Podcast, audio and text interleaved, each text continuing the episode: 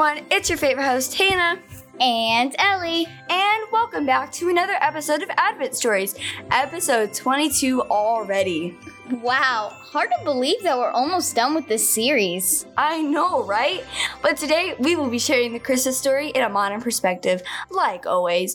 But we're going to be interviewing a child.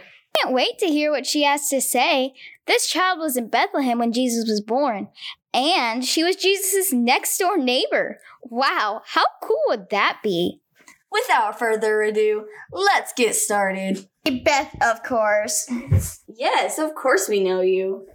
If you don't mind, tell me the story of how you heard Jesus was going to be the savior of the world. I still can't believe it. What I've been told, I've heard it from a half a dozen people. Like, of course, everyone wants to tell me, but I still can't believe it. The savior of the world, the king above high, born in my village.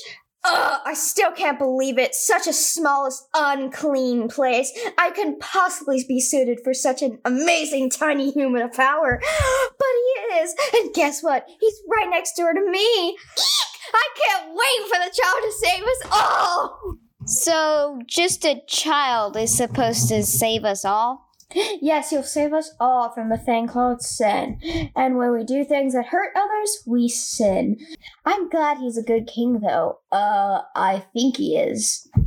So, you've been told that a savior has been born.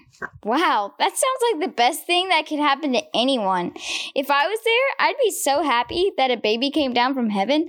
I'm sure Mary and Joseph were happy as well. If this is the true Messiah, then why isn't he in the best royal palace instead of some old rusty stable? He might get cold. And where's all the food?